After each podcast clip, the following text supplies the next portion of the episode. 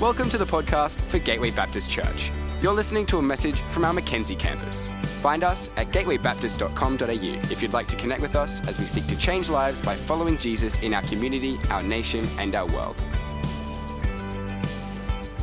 Hey, I'd love to start this morning with a question for you. If you need some wisdom in your life, where do you go? That's the question that I just want you to think about. If you're on the uh, online joining us, why don't you put it in the chat? But back in the day, my early 20s, uh, my friends and I kind of created, I don't know, like a, a Knights of the Round Table, wise counsel kind of thing, where we would clear out the garage uh, of the house that we were living in. We'd bring out all of our chairs and we would sit in a circle and we would discuss uh, whatever the question, the problem, or the topic was that someone wanted to discuss. Like basically, what you could do is if you had an issue that you just wanted to work through, you could text the boys and be like, guys, need a garage session, which I think we could have come up with a better name, I'm sure, but that was what we had for it. I need a garage session, and we would decide, we would clear out the garage and, uh, and get together and make this happen. Now, we would discuss a whole variety of different things. We'd discuss everything from uh, what's the difference between envy and jealousy uh, which we slowly figured out eventually. Uh, which gospel would we recommend to a new Christian? We even discussed which sport God prefers, and we realized it's AFL, so that's good to know. Um, it's actually, that's his preferred sport. I know the union players say that that's the sport they play in heaven, but I, we confirmed it's not. Um, but it was our goal that when this happened, we would spend as much time as we needed to get to the bottom of the problem, the topic, or the discussion uh, that we needed to have. And as you can imagine, a room full of boys in their early 20s was a minefield of gold, you know, just like so much wisdom uh, floating around that room. I'm surprised we didn't solve uh, world hunger, the refugee crisis, and world peace all at the same time, just with that collective brain power and insight in the one place. But as much as we joke, it was the place that I would go to when I was uh, needing a little bit of wisdom. And the reason for that was because we all knew it was available for us at any time, any point. It was full of guys who loved Jesus. It was uh, also full of people who knew that we wanted the best for one another. And uh, we were willing to sit there and do whatever it took to get there uh, in the end. So that is where I would go in my early 20s when I needed some wisdom. But my question again for you this morning is when you need some wisdom, where would you go? Because let's be real, trying to navigate life is not necessarily a simple task. It's not super easy, and there's not a very clear roadmap all the time on what to do in a whole variety of different situations and circumstances. See, sometimes even just trying to get good financial advice is difficult. I remember at the start of the pandemic getting an email from the Commonwealth Bank with some uh, forecasts for the property market that it anticipated that most properties would decrease in value by 30% over the next 18 months. I don't know if any of you know anything about the property market at the moment, but it's done almost the exact opposite of that. And I thought maybe those guys would be the ones who would be able to give me some good financial advice. I remember getting advice from a friend of mine as a teenager that if I wanted to attract a girl that I wanted, I needed to be indifferent towards her because that would drive her insane. You know, she, she, was like, oh, why doesn't he want me? I want him more now. I, I, unfortunately, she just thought I didn't like her, so she moved on and found another guy. So he wasn't very helpful either. But it can actually be quite hard to find a good source of wisdom. People are offering it for sure. You know, there's plenty of people saying that they've got some wisdom for your relationships, for your finances, for your career. And don't get me wrong, some of these people do have some real wisdom and insight to offer on these topics. But where do you go for wisdom for your life? For your relationships, for your spiritual needs, for your overarching principles of how you treat your money? Where is your main source of wisdom? Where do you go when you are in a pinch? And today we're going to uh, look at a psalm, Psalm chapter 1. Well, Psalm, psalm 1, it's not chapter 1, it's just Psalm 1. But this psalm is actually what is considered a wisdom psalm. Now, I'll be honest, I genuinely didn't know that was a category of psalm until I read a commentary about this. I knew about the Psalms of Lament, you know, the ones where they talk about their sorrow and their grief and their pain, and they bring that before God. I knew about the songs of thank, uh, the Psalms of Thanksgiving that are all about thanking God for the good things that He's done, and the Psalms of Praise that are all about praising God for His character. But apparently, there is a category of Psalms called the Psalms of Wisdom. And in it, what happens is the psalmist addresses the difference between those who follow God and his commandments and those who don't. And so these Psalms are trying to give general wise counsel for leading a godly life. So if we're here this morning asking ourselves as we step into 2022, where do we get our wisdom from? How are we going to make our decisions this year? You can understand why it may actually be helpful to look at a wisdom psalm, Psalm 1. And so to start, I just want to look at genuinely the first four words of this psalm. Psalm 1, verse 1 says this Blessed is the one. Blessed is the one. Now, the reason I want to stop here is just to unpack this first word, blessed. Now, it's a word that has a lot of modern connotations. I don't know if you guys are on Facebook or on Instagram or on TikTok or what uh, you're on, but if you go on any of these sites, or even if you just do a Google search for the word blessed, most likely what is going to come up is a picture of an abundant, wealthy lifestyle. You're most likely going to see photos of people with nice houses, nice cars, nice spray tans, nice hair, nice muscles, you know, like all that kind of stuff. That at the moment seems to be the general understanding in the modern Western world of what a blessed life is.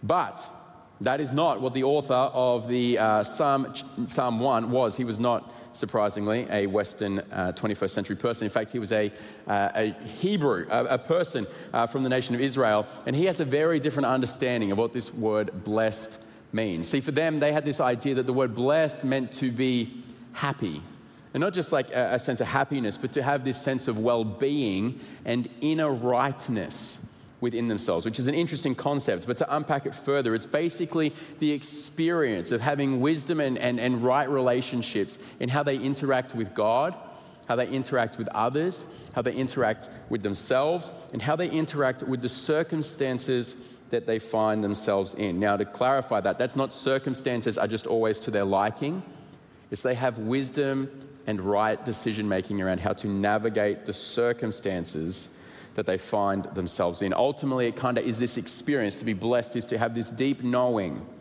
that God loves you and is with you. And that means whatever you find yourself in, you know He is with you and working for you.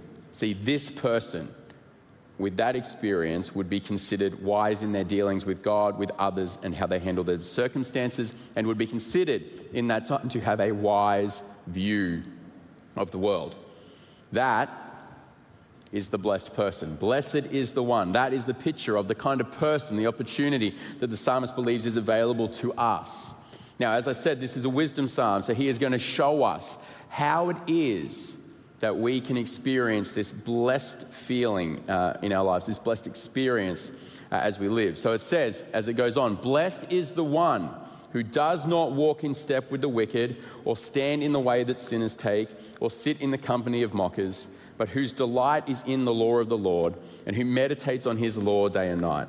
That person is like a tree planted by streams of water, which yields its fruit in season, and whose leaf does not wither. Whatever they do prospers. Here's where the contrast around this idea of wisdom begins. And it starts with the very first thing being something that the wise person, the blessed person, does not do. It's very clear. It says that they don't walk in step with the wicked, or stand in the company of sinners, or sit with mockers. Now, when I was reading this passage, I, found it striking that the idea of the words wicked, sinners, and mockers. And I, I, I was like, why have they used three different words?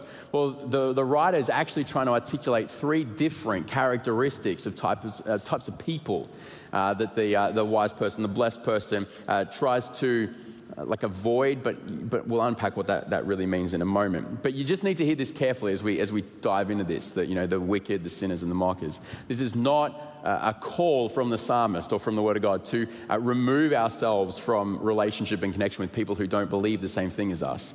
It's not this experience at all, but they're trying to help us understand something a little bit more, uh, a little bit more uh, intuitive, something a little bit deeper about how we're trying to uh, live our lives. See, when we understand what each of these different titles means, it kind of reveals what, uh, what the psalmist is trying to say. See, when he uses the word wicked, the wicked one is actually someone who was just considered at the time ignorantly sinful. You know, someone who just didn't realize what they were saying or what they were doing. You know, the time like a kid comes home for the first time and says a word that they don't know the meaning of, but you're like, you really shouldn't say that word. That's kind of the idea that they're trying to get across here. You know, you don't really know, but you are kind of just walking on a slightly different path. Then we have the idea of the person who is a sinner. And this word kind of has a connotation and a connection to someone who is uh, habitually and increasingly holistically going against God's commandments and leading. They're beginning to make a decision that they have actually found a different way to live their lives, and they're kind of beginning to choose that way and choose it intentionally. And then we see at the end this idea of the mocker. Now, the mocker is the one who scorns those who follows God's commandments and they have contempt for God and those who follow him. So we can actually see that the psalmist is trying to make a progressive statement about the nature of these people. You know, he's trying to say that you can see the progressive view of the world shifting. You know, from someone who goes to accidentally and unintentionally choosing to live a life in, in contrast to God's plan and purpose, to someone who is intentionally and deliberately, to someone who now outright goes against it and, in fact, stands against it harshly. And in each of these cases, these people believe they are choosing a path of wisdom that ultimately ends up with the scorner. And some of us may have heard people in these, uh, you know, in these positions or have these people in our worlds, people who say things such as religion is the opiate of the masses, or the religion is the cause of all wars, or that God is a delusion used to control people that we'd all be better off without. These kind of things are statements of supposed wisdom from them. These are the people that are going on this journey that the psalmist is encouraging us to be mindful of and careful with. And the real kicker is the words that he uses associated with them. He uses the words walk, stand, and sit. Walk with the wicked, stand with the sinners, sit with the scorners. And the reason for this is these are statements, again, about the type of relationship. You know, for many of us, as we walk around the shops, maybe not so much these days, maybe we're doing a little bit more online shopping uh, than we used to, but uh, we would often like walk around the shops and you would walk around the presence of, you know, other people. You'd say hey or, you know, maybe say g'day or just a little conversation uh, about whatever as you walk past, something about like, I prefer those chips to those chips, you know, little things like that, right? It's a, it's a, it's a short conversation. It's a little bit of like engagement, but it's not real relationship.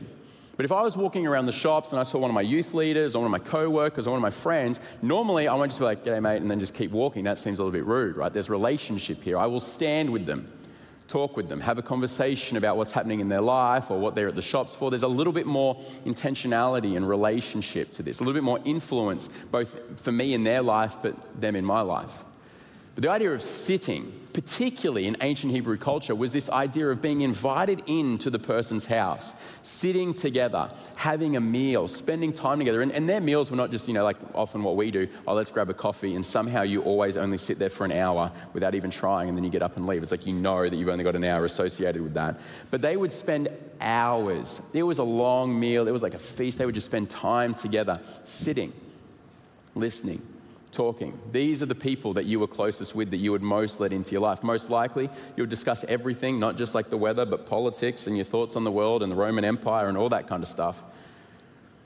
And these would be people who would have a key influential uh, voice in how you saw the world, your worldview, and your perspective. And so the psalmist is saying very quickly at the start that the blessed person, the wise person, the one who walks with wisdom, is one who is careful of the company that they keep because they do not want to dwell on the wisdom of the world. They don't want these people to be the main influencing voices in their minds, in their decisions, in their perspectives. And so the psalmist is writing to us today the same thing to if we want to be this person, we have to be mindful of the company that we keep because we do not want to dwell on the wisdom of the world. See, when I was talking with one of my housemates, uh, he was going through a, a, situation at one time where he was trying to uh, navigate a difficult relationship that he was going through. Now, he was talking to me about it, and he mentioned that he'd had a conversation with one of our friends. Now, this friend of mine uh, hadn't been in a serious relationship since year eight, and even then, can that sentence even go together? Serious relationship uh, in year eight. But he was uh, hadn't really had much uh, relationship experience. But my friend was talking to him uh, about this situation. And I can't remember exactly what he said, but it was probably along those lines of like, you know, if you love them, let them go. If they're yours, they'll come back, or something stupid like that. And he was trying to give this advice. And I was like, mate, that is not good advice. And I said, why were you talking to him about this? He said, I don't know, he was there and I just, it was on my mind, so I thought I'd ask him about it. Now, there's nothing wrong with my friend. He was a great guy and he was trying his best. But I said, mate, why did you not access the garage session? Again, it haunts me that we didn't come up with a better name and merch it, but we didn't. Why did you not ask for a garage session? Get the boys together. There was two people in that group who were engaged. They were at least somewhat successful at that point. Uh, you know, they're married now, so they've, they've nailed it, but they were at least somewhat successful at that point in their relationship. Why would you not go and talk to them? Why would you not gather them around and have a bit more of a thorough conversation about what it is that you're going through? And so, there's, again, there's nothing wrong with him, but there's some wisdom over here that you can have access to. You're just choosing to listen to what's simple and easy and accessible for you. He was like, you know what? You're, exa- you're right. I should do that. And so he immediately got his phone out and just put in the group chat, boys, garage session tomorrow night, 7.30. Bring your chairs, you know? And then the boys were there and we had a great chat and he navigated that situation better. I mean, the relationship ended, but for a different reason. It's fine. You know, like the point of the story is he got good wisdom out of that moment. But it was, an, again, an example of who are the voices that you're listening to. You know, he'd just asked a friend, didn't think much of it, but he got some terrible advice in that situation when he actually had access to a different sort of wisdom. And that is what the psalmist wants us to understand here. You know, he's made this contrast. This is what the wise person does not do. But here is what they actually do instead. And we see that it is they choose to delight in the law of the Lord and they meditate on it day and night. This is the other option. Charles Spurgeon, reflecting on this passage, says this The blessed person is not under the law as a curse and condemnation, but they are in it, and they delight to be in it as their rule of life. They delight, moreover, to meditate in it, to read by day and think upon it by night. See, the Word of God becomes this person's, the blessed person's, the wise person's guiding source of wisdom. See, this will be the source that they will use to determine their worldview, their plans, what constitutes wisdom, and even the relationships that they will build. But the thing that really stands out to me is notice the frequency. It is by day and by night. It's meditation, it's deep engagement with the Bible. This is what the blessed, the wise person does. And studies have shown the impact that it has on people who follow Jesus to engage regularly and deeply in the Word of God. See, the Center for Bible Engagement researched the difference that reading your Bible makes in the Christian life. And so they polled over 40,000 different individuals about their Bible reading habits and then their behavioral habits and you know, things that are valuable and important to, to Christians. What they found was startling. When you read the Bible and engage with it just once a week, like right now, like I've read the Bible, we're reading the Bible together, that's the only time you read and engage with the Bible for the whole entire week. They found that there is no real effect and no significant difference between a non believer and a believer based on that. What they found was that when you go twice a week, again, there is no real effect three times a week, deep engagement in the Bible, they begin to see some small changes, some noticeable little things begin to happen. But what they found was the real shift happened when you begin to read and engage with your Bible deeply four times a week or more. Here is the things that they found that actually, when you do this, feelings of loneliness in the participants dropped 31%, anger issues dropped 32%. Bitterness in relationship dropped 40%. Alcoholism drops 57%. Feeling spiritually stagnant drops 60%. But there's a couple of really cool positive things that come out of it too. They found that those people who read the Bible four times or more, like deeply engaged with it a week, are 200% more likely to share their faith and 230% more likely to disciple others, and 401% more likely to memorize scripture. See, there's something about deep, intentional engagement in God's word that changes you. See, the blessed person doesn't dwell on the wisdom of the world, but they delight in the wisdom that's found in the word. See, the challenge for us is do we delight in the word of God? Is it the place that we turn to for our source of wisdom? Is the Word of God a key voice in our decision making? Is it the foundational feature of your worldview? because the research shows that you will notice it in your life if you do. I remember having to have a conversation with a youth leader early on in my uh, youth pastor days. He was uh, having a little too much fun on the weekend, if you know what I mean. And uh, some photos had made it onto social media, and I wasn't able to miss them. I'd seen them, I'd recognized them, and was like, okay, this is probably something that deserves a conversation. And so I organized to catch up with him.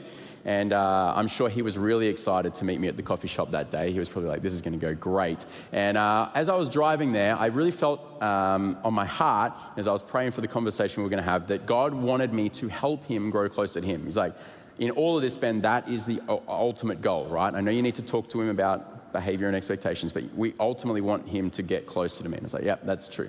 We want to do that. So we started the conversation. We had a little chat about what had happened, what was going on, and then we just dived in. I said, mate, I want to know what's going on for you and how can I help you? And uh, he talked for a little while about a few things, but the key thing that he noted for himself was he's like, Look, I've been praying, I've been doing all these things, but I haven't read the Bible in months. I think it would be really helpful for me to do that. He said, Sure, we can, we can do that. How can, how can I help you do that? He said, Look, I'd love some accountability and some support around it. I know it's important, but I struggle to do it. Can you, can you make that happen?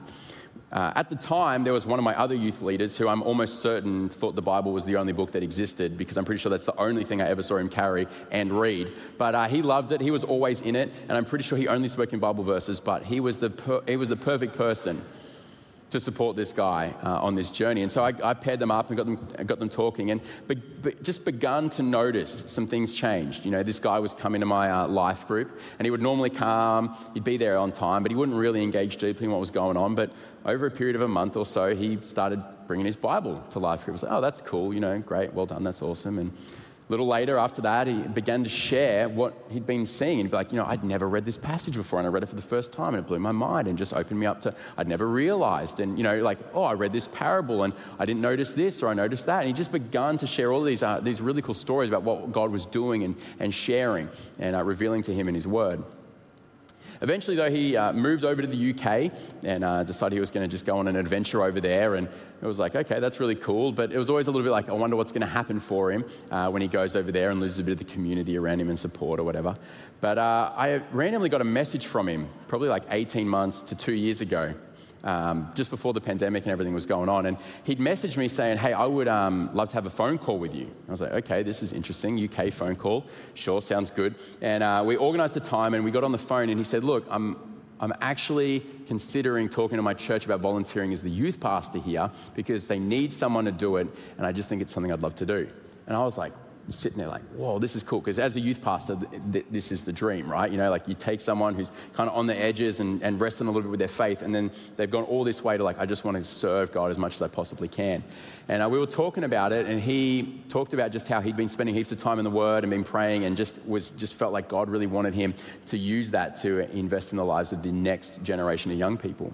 And uh, I remember getting off that phone call going, I just remember where you were and I see where you are now. And to see how much the Word of God was an influencing factor in his decision and his trajectory uh, was incredible. But it's been an incredible reminder again of the importance and the value of delighting in the Word of God and the fruit that it ultimately produces for us. Now, in this passage, it does talk about the fact that for us, uh, blessed people, the wise people, the ones who decide to delight in the Word of God, that we will be like a tree planted near water that will produce its fruit in season. And again, fruit is often this word that we think of prosperity, we think of provision, we think of great things happening for us, but it's actually something richer and better than that. See, the fruit in season is an important idea for us to understand when we read the Word of God. Charles Spurgeon, reflecting on that phrase, producing its fruit in season, again says this the, the blessed person, the wise person, brings forth their fruit in season. Not unseasonable graces like untimely figs, which are never full flavored, but the one who delights in God's word, being taught by it, bringeth forth patience in the time of suffering, faith in the day of trial, and holy joy in the hour of prosperity. Fruitfulness is an essential quality of a gracious person, and that fruitfulness should be seasonable. See, it's ultimately this fruit that leads us to walk in the ways of wisdom. It's this fruit that helps us navigate the unpredictable nature of life because the word produces in us the patience to endure suffering, the peace in the midst of confusion, knowing that God is in control, the joy in prosperity because we're reminded of God's goodness and providence to us, the love for those persecuting us because we're reminded that God loves them just as much as He loves us, the faithfulness to stay the course because we've seen a God be so faithful to us, the kindness to care for those in need around us, and the self control to hold our tongues when we just want to give someone a serve. But all of this comes from delighting in the Word of God. See, Dane Ortlund says in his devotional book on the Psalms about this same passage, he says that this verse teaches us that nothing can compare with the blessedness, the fruitfulness, the flourishing, the prospering, the delightfulness of a life saturated with the Word of God. So, will you dwell on the wisdom of the world or delight in the wisdom of the word. Because as we finish the psalm, we're reminded of the outcome of that choice. See, if verse 3 describes the blessed person as a person planted uh, by streams of water which yields its fruit in season and whose leaf does not wither, and whatever they do prospers, verses 4, 5, and 6 outlay the rest. Not so the wicked. They are like chaff that the wind blows away. Therefore, the wicked will not stand in the judgment, nor sinners in the assembly of the righteous. For the Lord watches over the way of the righteous, but the way of the wicked leads to destruction. See, we're reminded that the wisdom of the word is the way that the, war, the Lord watches over. And as we read the rest of the Psalms, we have to be reminded of the fact that when we walk in the way of wisdom, it doesn't always lead to prosperity and joy and simplicity. You know, we are going to have moments, just as they have in the rest of the Psalms, where there is frustration felt that the other way seems more prosperous. The other way seems more fruitful. The other way seems more fun. The other way seems to lead to more influence. The other way seems to even be oppressing us in the midst of all that we go through. Yet we have to remind ourselves again and again that if we walk under the wisdom found in the Word of God, we know that He watches the way that we walk. And Psalm 23 paints the picture even more clearly for us of what it looks like when we walk in that way. See, it says in verses 1 to 4 that the Lord is my shepherd, I lack nothing. He makes me lie down in green pastures. He leads me beside quiet waters. He refreshes my soul. He guides me along the right paths for his name's sake. Even though I walk through the darkest valley, I will fear no evil, for you are with me. Your rod and your staff, they comfort me. See, notice here that as he walks with God, he walks both beside quiet waters and green fields, as well as through the darkest valley.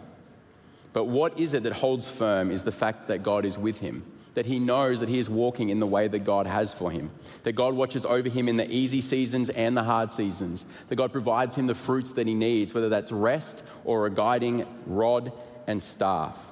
See, Psalm 1 is not ending with a promise that God will walk ahead of you and remove every single obstacle, lift up all of the valleys, flatten down all of the hills, make the path as straight as possible.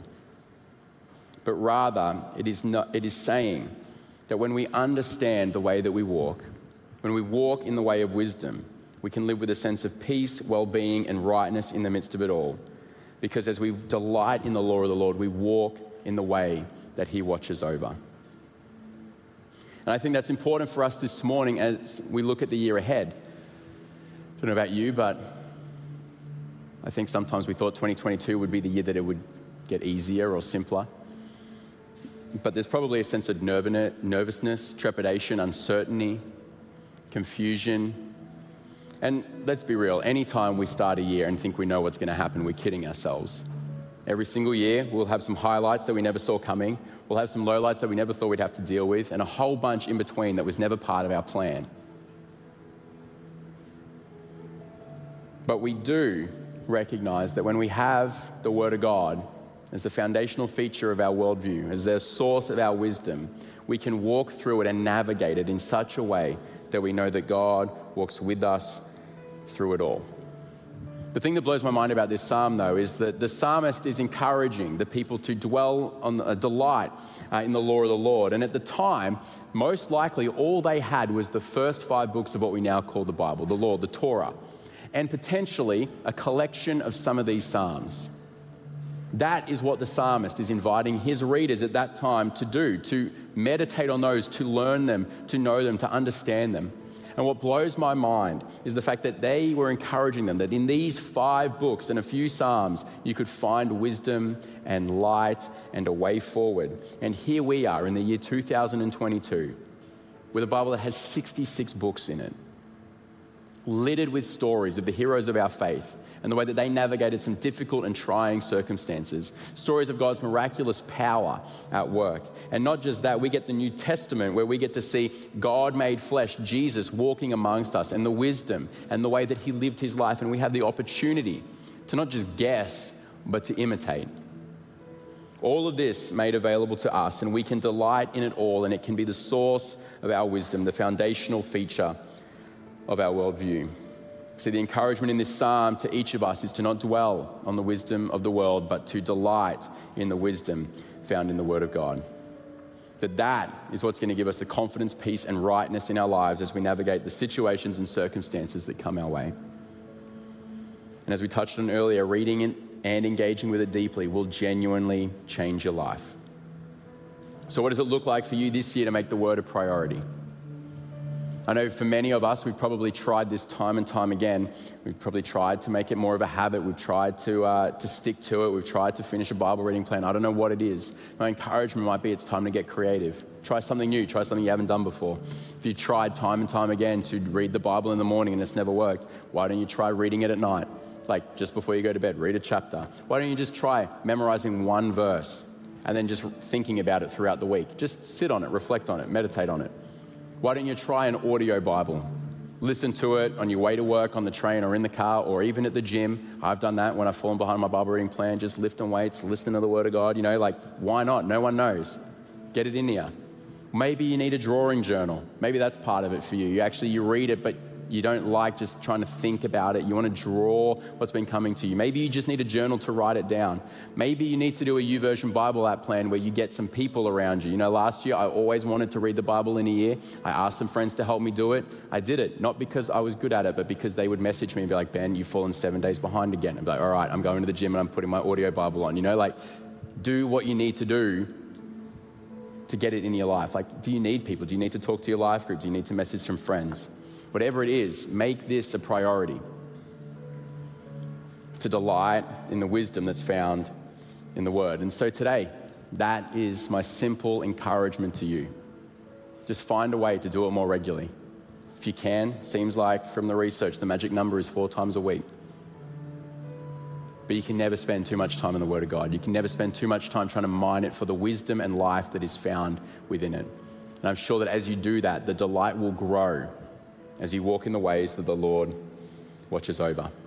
And so this morning, I'd love to take a moment to pray for us before we come together to sing a song that is going to remind us of the wisdom that is found in God and the fact that we as people should continue to look to Him as the source of our wisdom and vision this year. So, Heavenly Father, we thank you this morning for the fact that we can come before you and we can worship you and we can, uh, we can spend time just in your word, Lord, listening to the lessons that it has for us. And God, I pray that today you would challenge each of us to spend more time delighting in the wisdom that is found in your word than dwelling on the wisdom of the world, Lord. And God, I pray that as we do that, we would have this, uh, this blessedness, this inner peace and quiet assurance that we're walking in the ways that you watch over, Lord. That you are with us, that you are for us, and you're working through us, Lord. And God, I pray that you would just stir us to be a people that seek your word first, Lord, that it would be the foundational feature of our worldview. And God, I pray these things in your mighty and powerful name. Amen. We hope you've been blessed by this message. We are a growing family, and we'd love to see you at one of our Sunday services because everyone who comes through our doors is welcome. You can find out more about our community and locations at gatewaybaptist.com.au.